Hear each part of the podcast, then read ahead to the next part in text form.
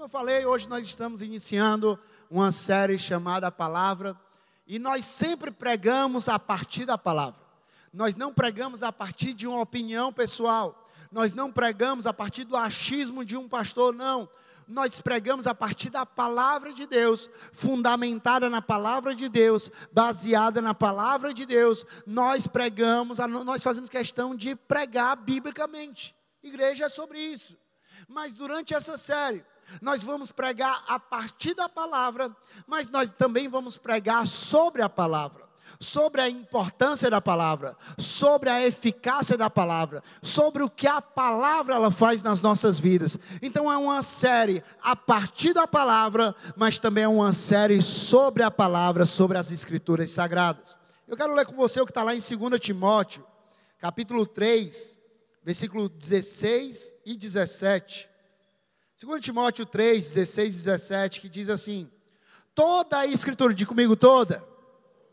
Toda a escritura é inspirada por Deus e útil para o ensino, para a repreensão, para a correção e para a instrução na justiça, para que o homem de Deus, eu e você, todos nós, sejamos aptos e plenamente preparados para toda boa nós estamos falando aqui a palavra, séria a palavra.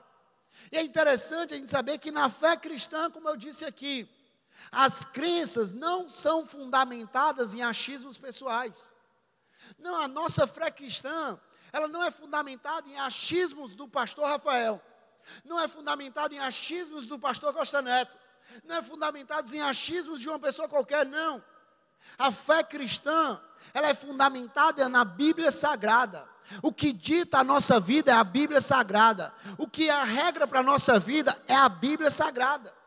E aí nós vamos falar ao longo dessa série sobre o papel da palavra de Deus, sobre o papel da Bíblia Sagrada nas nossas vidas. Nós vamos falar sobre a importância da Bíblia. Mas é importante começar reafirmando a crença básica cristã sobre as Escrituras. Qual é a nossa crença básica sobre as Escrituras? Primeiro, a Bíblia é inerrante, diga comigo, inerrante. O que é que isso significa? Isso significa que nela não há erro. Na Bíblia não há erro. A Bíblia não precisa ser corrigida, não precisa ser, ser alterada, não. Na Bíblia não, é, não há erro, porque ela é inerrante. Ela é completamente, ela é competente para dar o devido testemunho acerca de quem Deus é ela é competente para dar o testemunho acerca da vontade de Deus, dos planos de Deus, dos propósitos de Deus. Ela é competente para isso. Mas também a Bíblia, ela é divinamente inspirada. Diga comigo, divinamente inspirada. Sim, é verdade que o texto bíblico, a palavra, ela passou pela pena dos homens. Mas por trás da escrita humana havia o sopro divino. Sim, a pena dos homens, da caneta, escreveu aquela palavra. Mas por trás daquela escrita manual, existia um sopro divino. Deus soprou sobre a vida daqueles homens. Deus usou a vida daqueles homens para trazer a palavra de Deus, para escrever a palavra de Deus. Mas também a Bíblia ela é infalível, diga comigo infalível. A mensagem das escrituras é eterna é eterna. A mensagem é para sempre. E uma vez aplicada na vida, ela jamais nos decepcionará. Uma vez essa palavra ela sendo aplicada, ela jamais nos decepciona. Por quê? Porque aqui se trata do manual do nosso Criador. O Billy Graham, ele diz uma frase, que ele diz assim, que a Bíblia, ela é mais atual do que o jornal de amanhã o jornal que você vai ler na sua casa, ou que você vai ler ali nas redes sociais, trazendo as notícias que ocorreram naquele dia, ou no dia, de, no dia que passou. Ei, a Bíblia, ela é mais atualizada do que os jornais de amanhã. A Bíblia é atualizada. Se você pegar a Bíblia hoje, você aplica no seu casamento, você aplica na sua família, você aplica na sua vida profissional, você aplica na sua vida financeira, você aplica nas suas emoções, você aplica nas suas amizades. A Bíblia é mais atualizada do que o jornal de amanhã. No texto que nós lemos de Timóteo, Paulo ele escreve a Timóteo E fica claro a utilidade, a eficácia das Escrituras, da Bíblia, para a nossa vida, para a nossa fé. O apóstolo Paulo ele escreveu dizendo que toda, toda a Escritura, ele não disse uma parte, ele não disse alguns livros, não, ele disse toda a Escritura é útil, é útil, ela presta, ela vale, para quê? Para o ensino, para a repreensão, para a correção e para a instrução na justiça. E hoje nós vamos aprender sobre o poder da palavra. Hoje nós vamos aprender sobre a importância dessa palavra. E nós vamos passar aqui com cinco comparações que a Bíblia faz com aspectos da palavra de Deus. Cinco comparações com elementos que a Bíblia traz para demonstrar o aspecto da palavra de Deus. E o primeiro deles é, anota aí, a palavra, ela é luz. A palavra, ela é uma luz. Salmo 119, 105 diz: A tua palavra é lâmpada que ilumina os meus pés e luz que clareia o meu caminho. Essa palavra, ela é lâmpada para os meus pés. Essa palavra, ela é luz para o meu caminho. É essa palavra que é luz para a minha vida. Também lá em Provérbios 6, 23 diz: pois o mandamento, pois a palavra, ela é lâmpada. A instrução dessa palavra é luz. E as advertências da disciplina são o caminho que conduz à vida. A primeira metáfora acerca da palavra de Deus é que ela é como uma luz. Sendo assim, o que é que essa luz, a palavra de Deus, ilumina nas nossas vidas? O que é que essa luz ela está iluminando na minha vida e na sua vida? O que é que essa lâmpada está trazendo clareza para a minha vida e para a tua vida? Primeiro, a palavra de Deus, ela é luz e ela ilumina as nossas vidas acerca de quem Deus é. A palavra, ela ilumina a minha vida e a tua vida acerca de quem Deus é. A palavra nos tira das trevas e da ignorância espiritual. Porque não, eu não tinha conhecimento de quem Deus era eu não sabia quem Deus era, mas um dia a palavra que é luz, essa palavra trouxe luz para a minha vida e ela me mostrou quem de fato Deus é. Verdade é, gente, que sem a palavra, tudo que nós pensamos sobre Deus consiste apenas em achismos. Se não for pela palavra, se não for pela luz dessa palavra, tudo aquilo que nós pensamos sobre Deus vai consistir apenas em achismos. Nós precisamos dessa palavra para iluminar e nós conhecermos Deus como quem verdadeiramente Ele é: o Deus da palavra, não o Deus da religião, não o Deus da tradição, não os Deus que estão dizendo por aí, mas é o Deus que está na palavra e é revelado por essa palavra que é luz para as nossas vidas. É pela palavra que nós entendemos a natureza de Deus, os atributos de Deus, os propósitos de Deus, a vontade de Deus. É pela palavra que nós vamos entender essa palavra que é luz e vai mostrar quem Deus é, que Deus ele é bom, que Deus ele é amoroso, que Deus ele é criador, que Deus ele é pai, que Deus ele é protetor, que Deus ele é fiel, que Deus ele é justo. É nessa palavra que nós vamos ver Deus como quem de fato ele é. Mas segundo, essa palavra que é luz, ela também ilumina sobre o caminho que nós devemos tomar. Nós lemos Salmo 119, 105. A tua palavra é lâmpada que ilumina os meus pés e ela é luz que clareia o meu caminho. Essa palavra, ela ilumina o caminho que eu devo tomar. Essa palavra, ela mostra as decisões que eu devo tomar. Essa palavra, ela mostra para onde eu devo ir. Eu devo ir em frente, eu devo dobrar à direita, eu devo dobrar à esquerda, eu devo parar. É essa palavra que ilumina sobre o caminho que nós devemos tomar. Assim, gente, como em uma estrada escura, se o farol do carro ele não funcionar, é impossível você acertar o caminho e ter uma viagem segura. Quem aqui já teve a experiência de estar numa estrada à noite e de repente você se encontra ali sem farol no teu carro. Talvez o teu carro deu problema, ou talvez o farol do teu carro deu problema, ou talvez você pegue e fale assim: "Não, deixa eu só fazer um teste aqui. Eu estou no meio dessa estrada aqui, em meio à escuridão, e você fecha ali o, o, o farol do teu carro, você não enxerga nada à tua, à tua, adiante de você, você não enxerga nada à tua frente, e aí você não sabe por onde ir, você não sabe se você deve dobrar, você não sabe, sabe se é para dobrar à esquerda, se é para dobrar à direita, ou se é em frente. Também na nossa vida, nós somente trafegamos pelas vias certas quando nós somos iluminados pela palavra. Só tem como a gente trafegar pelas vias certas da nossa vida, se a nossa vida for iluminada pela palavra. Só tem, só tem como a gente trafegar pelas vias certas no nosso casamento, na nossa família, na nossa empresa, na nossa vida financeira, nos nossos relacionamentos, se for iluminado pela palavra. Porque se não for em meio à palavra, nós vamos andar em meio à escuridão, em meio à incerteza. Porque a palavra, ela ilumina as escolhas que valem a pena ser tomadas. Ela ilumina, ela mostra aquelas que não valem a pena ser tomadas. É da palavra que nós recebemos sabedoria de Deus para edificar as nossas vidas. O prudente, e quem aqui quer ser prudente? Quem quer ser prudente? Dez pessoas, o resto quer ser tudo imprudente mesmo. Quem aqui quer ser prudente? Eu quero ser prudente. Um homem prudente que diz na palavra de Deus: o prudente, ele não ousará dar um passo sem sequer sem a devida iluminação que vem da palavra. Aquele que é prudente, meu amigo, ele diz assim: Eu não dou um passo se não for iluminado por essa palavra. Eu não dou um passo, eu não tomo uma decisão, eu não me movo se não for iluminado por essa palavra. Eu preciso da luz dessa palavra, eu preciso da clareza dessa palavra, eu preciso da orientação dessa palavra. Nós não podemos nos mover em meio à escuridão, nós necessitamos da palavra.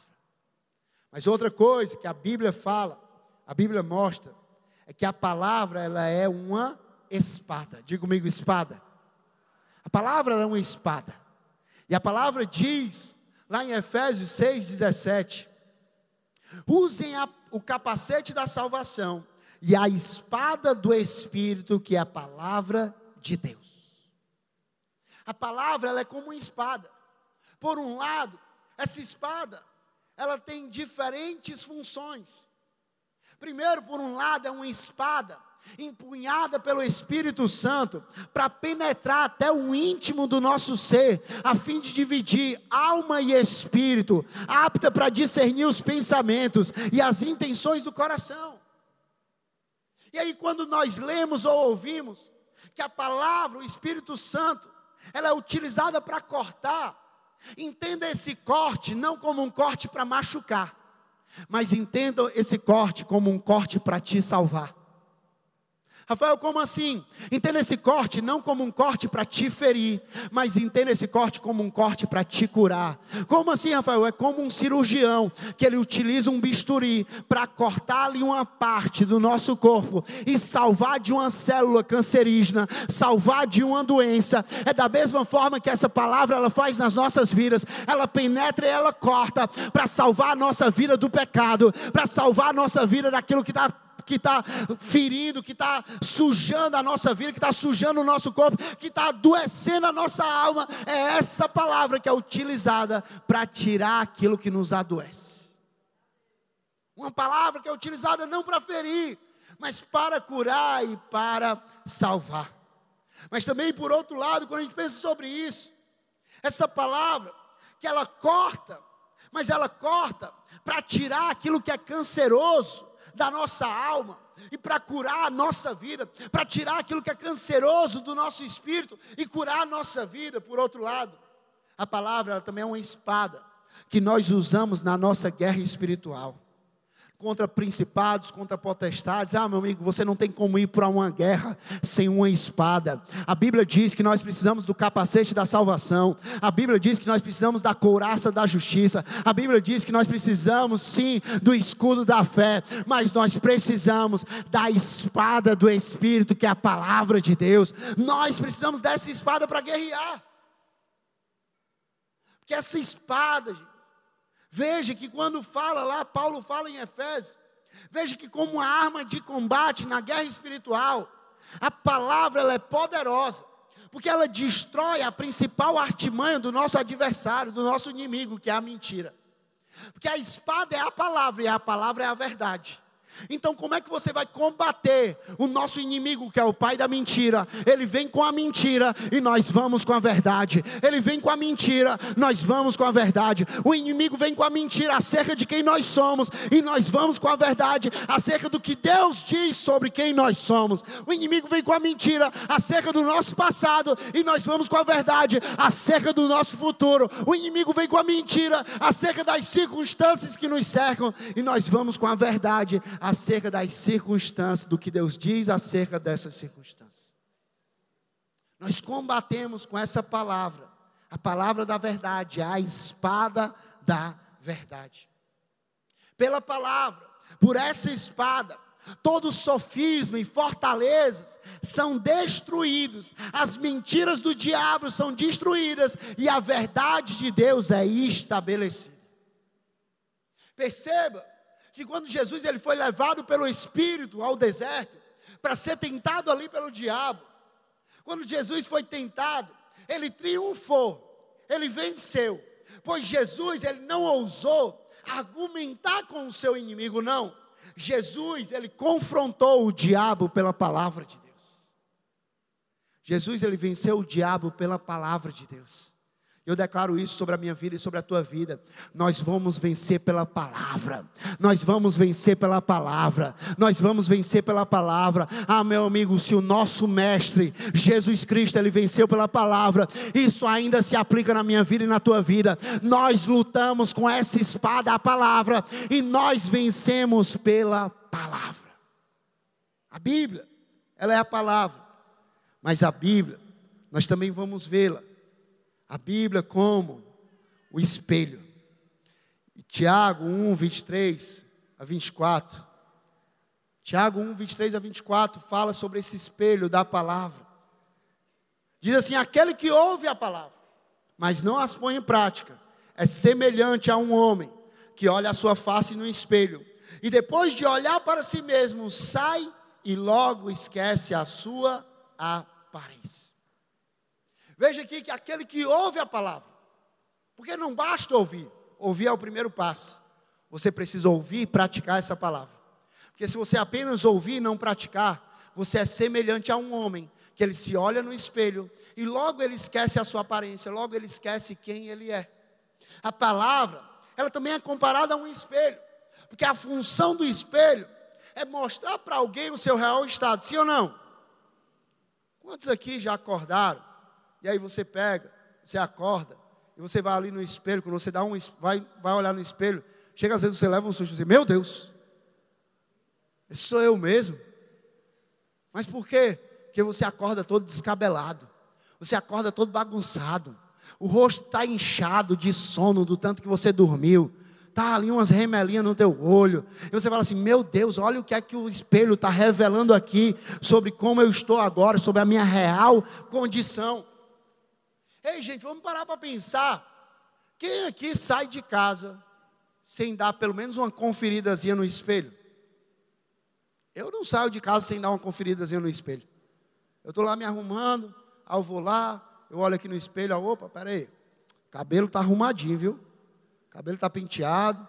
Aí depois eu desço lá, lá embaixo tem um espelhozinho maior, aí eu olho, peraí, deixa eu ver aqui se a roupa está combinando. Eu não saio de casa sem dar uma checadinha no espelho.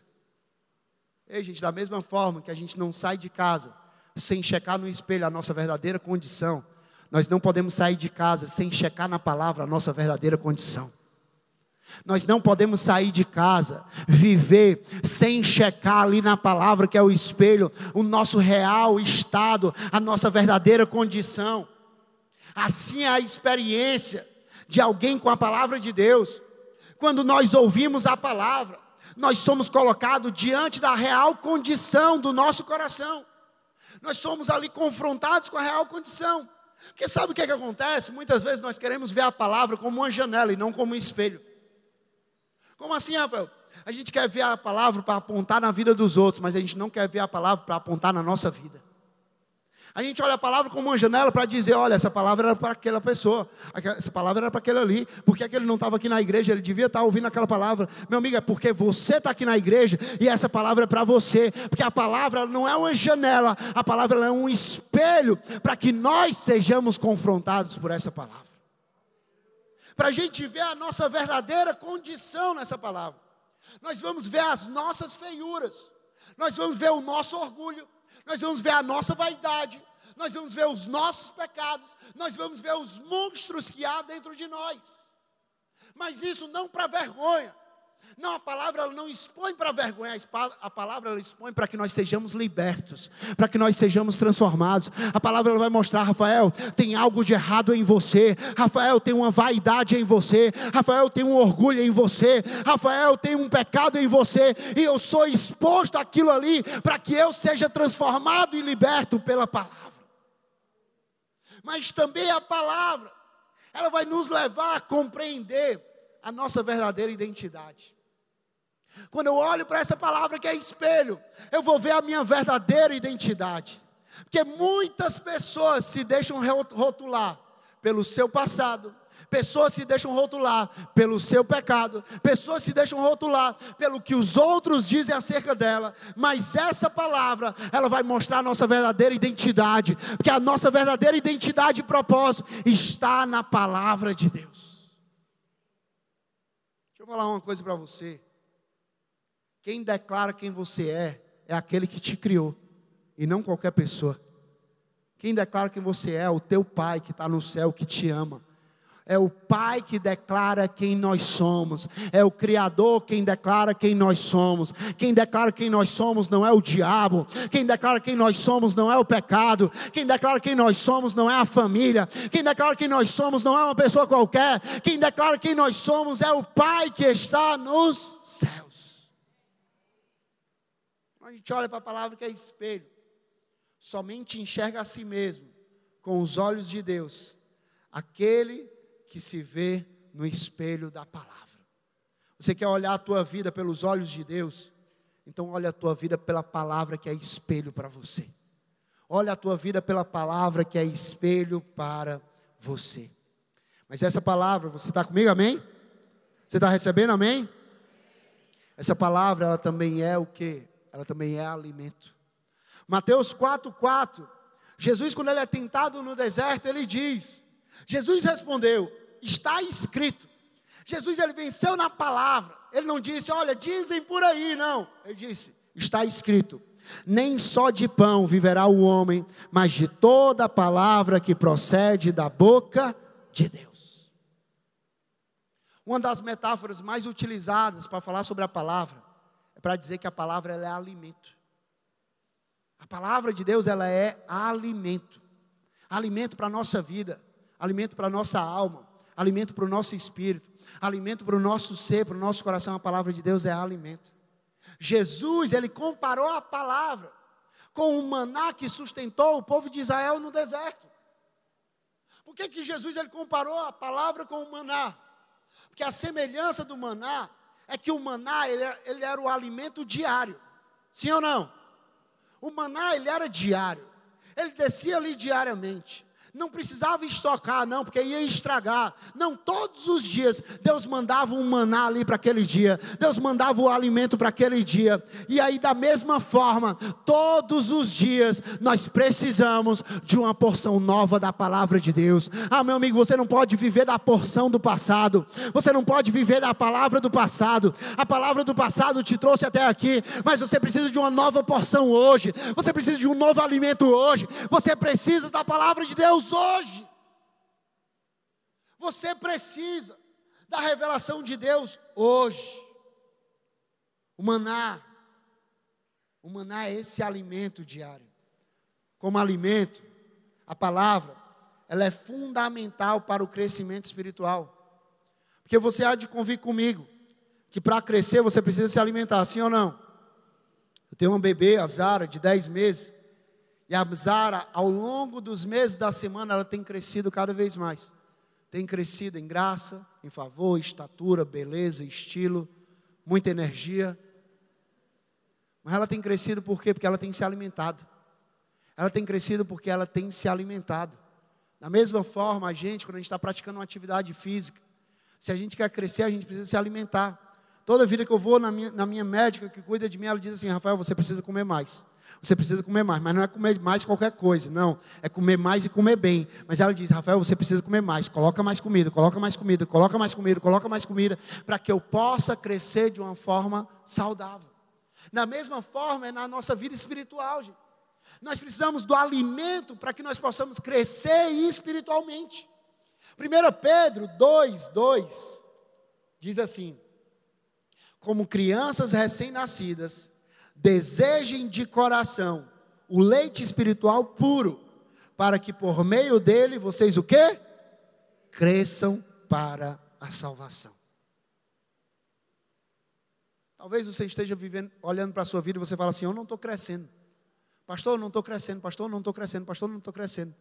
E às vezes a pessoa fala assim: Não, não estou crescendo, então está na hora de eu mudar de GC. Não, não estou crescendo, está na hora de eu mudar de igreja. Eu não estou crescendo, está na hora de eu mudar aquilo. Ei, eu não estou crescendo, não está na hora de eu mudar algo externo. Eu não estou crescendo, está na hora de eu mudar algo interno.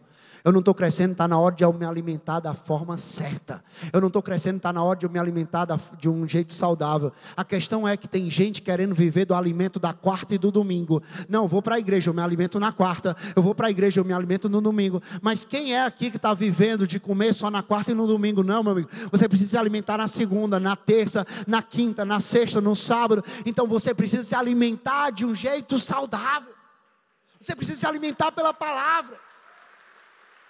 Não é a palavra que o pastor traz para você no domingo. Glória a Deus, essa palavra te alimenta. Ei, mas Deus está querendo que você vá lá na sua casa, abra a Bíblia e você comece a se alimentar dessa palavra. Que você tenha fome e sede dessa palavra. Assim você vai crescer espiritualmente de um jeito saudável. Mas a palavra, como alimento, ela também fortalece e sustenta. E uma figura que ilustra muito bem isso, esse poder de alimento espiritual, é o episódio em que Elias, ele foi sustentado e fortalecido por uma refeição provida pelo anjo do Senhor. 1 Reis 19, 7 e 8 diz assim: O anjo do Senhor voltou, tocou nele e disse: Levante-se e coma, pois a sua viagem será muito longa. Então Elias se levantou, comeu e bebeu, fortalecido com aquela comida, viajou 40 noites até chegar a Horebe, o monte de Deus. Esse aqui é o episódio onde Elias estava depressivo, Elias estava fraco, Elias estava cansado, Elias estava a ponto de desistir. E muitas vezes nós nos encontramos nessa situação onde nós olhamos e talvez desistir parece mais fácil. Mas aqui o que o anjo fez foi: o anjo apareceu ali a Elias e disse: Elias, levante-se e coma, pois a sua viagem vai ser muito longa. E aí Elias se levantou, comeu e foi fortalecido com aquela comida. Ei, Deus está dizendo para você: não é hora de você ficar no chão. Não é hora de você ficar entregue a essa depressão. Não é hora de você desistir. Não é hora de você ficar entregue a esse cansaço, não. Deus está dizendo para você: a ordem de Deus para você é: levante-se e coma dessa palavra. Levante-se e se alimente dessa palavra. Porque quando você se alimentar dessa palavra, assim como aconteceu com Elias, você será fortalecido com aquilo que você se alimentou. E Deus diz isso para você por quê? Porque a tua história não, para, não acaba aqui, a tua história não para aqui, o teu propósito não para aqui. Assim como Deus disse para Elias ali, por meio do anjo, a sua viagem será longa. Deus diz para você: a tua viagem vai ser longa, a tua vida vai ser longa, o teu propósito vai ser longo. Por isso, se alimente, seja fortalecido e seja sustentado por essa palavra. Mas também, por último, nós vamos perceber que essa palavra, ela é uma palavra que ela é semente. Ela é uma palavra que ela é semente. E eu sempre oro, isso aqui quando eu começo a palavra, porque eu oro para que essa palavra seja lançada como uma semente em nossos corações. E que essa palavra encontre em nossos corações um solo fértil, para que ela cresça, ela floresça e ela frutifique nas nossas vidas. Eu sempre faço questão de orar sobre isso. Porque a palavra, ela é semente. Isaías 55, versículo 10 e 11. Olha o que aqui diz a palavra de Deus. Isaías 55, 10 e 11. Assim como a chuva e a neve descem dos céus e não voltam para elas, sem regarem a terra e fazerem-na brotar e florescer, para ela produzir semente para o semeador e pão para o que come, assim também ocorre com a palavra que sai da minha boca. Ela não voltará para mim vazia, mas fará o que desejo e atingirá o propósito para qual o enviei. Tiago 1,18 diz assim: Por sua decisão, Ele, Deus, nos gerou pela palavra da verdade, a fim de sermos como os primeiros frutos de tudo que Ele criou verdade é que eu e você nós somos frutos de uma palavra que foi lançada por Deus. Uma palavra que foi lançada por Deus. E essa palavra ela criou raízes. Essa palavra ela cresceu, essa palavra ela floresceu e essa palavra ela gerou frutos. E eu e você nós somos fruto dessa palavra que era uma semente. Na palavra do, na parábola do semeador, Jesus ele comparou a palavra com uma semente. E a semente, presta atenção nisso. A semente, ela é uma pequena porção de vida. Às vezes as pessoas desvalorizam a semente, porque querem valorizar demais uma árvore. Você já parou para pensar que uma árvore ela só existe por causa da semente? Ou seja, nós só vamos existir por causa dessa semente. Nós só vamos crescer por causa dessa semente. Nós só vamos frutificar por causa dessa semente. A semente ela é importante. A semente ela tem o seu poder. A semente é uma pequena porção de vida. Ela é uma planta em forma embrionária. Toda semente carrega o potencial para crescer, ocupar grandes espaços, espalhar raízes e gerar frutos. Toda semente, toda palavra, ela tem poder, ela tem potencial para crescer, para espalhar raízes e para gerar frutos. Assim, à medida que a palavra de Deus é semeada em nós, ela vai crescendo em nosso ser, ela vai criando raiz, ela vai ocupando espaço e ela vai gerando frutos de arrependimento, frutos de transformação, frutos de um novo nascimento.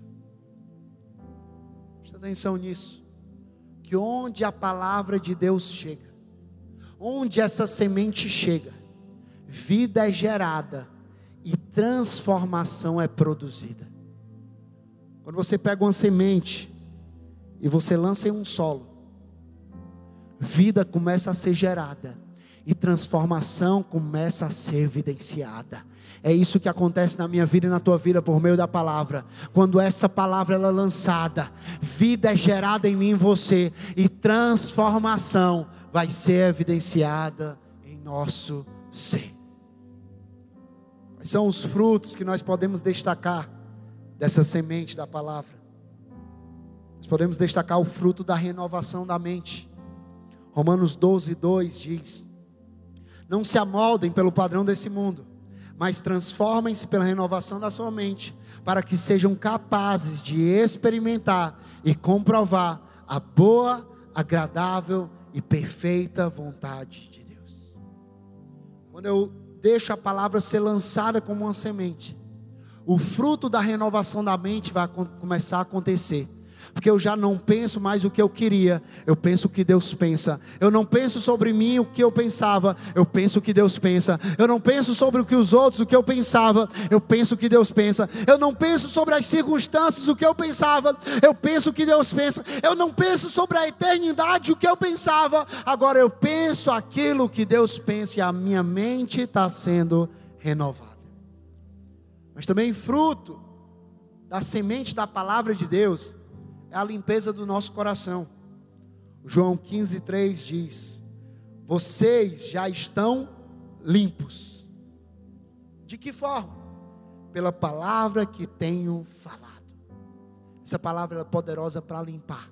Essa palavra é poderosa para limpar a minha vida, a tua vida, limpar o nosso coração, limpar, limpar de toda sujeira, de toda sujeira do orgulho, de toda sujeira da vaidade, de toda sujeira do pecado, de toda sujeira da ira, de toda sujeira da mentira, de toda sujeira da, da traição, de toda sujeira do adultério, de toda sujeira da pornografia, de toda sujeira. Essa palavra é poderosa para limpar o nosso coração e nos fazer limpos pela palavra.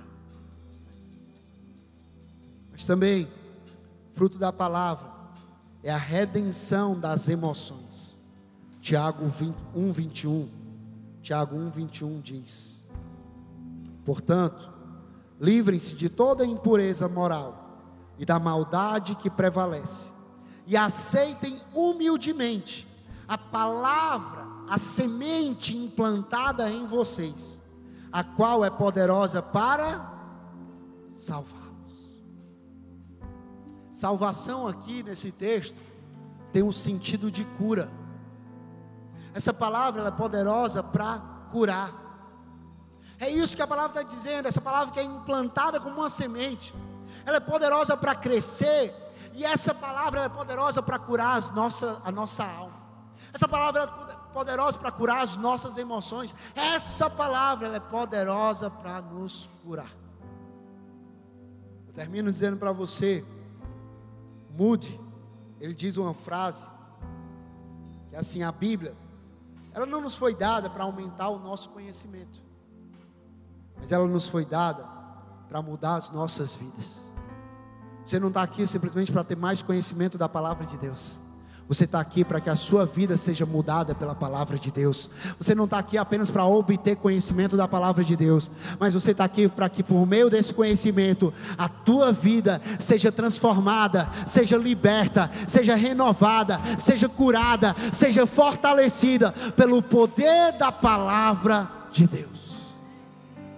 Eu quero te encorajar, assim como no vídeo aqui de abertura, você entendeu ali o contexto histórico da Bíblia, a origem da Bíblia. E no final você viu que diante da beleza, da majestade, do poder, da soberania da palavra de Deus, diante disso tudo, renda-se. Diante disso tudo, entregue-se. Diante disso tudo, abra o seu coração. É isso que eu quero te encorajar hoje. Fica de pé no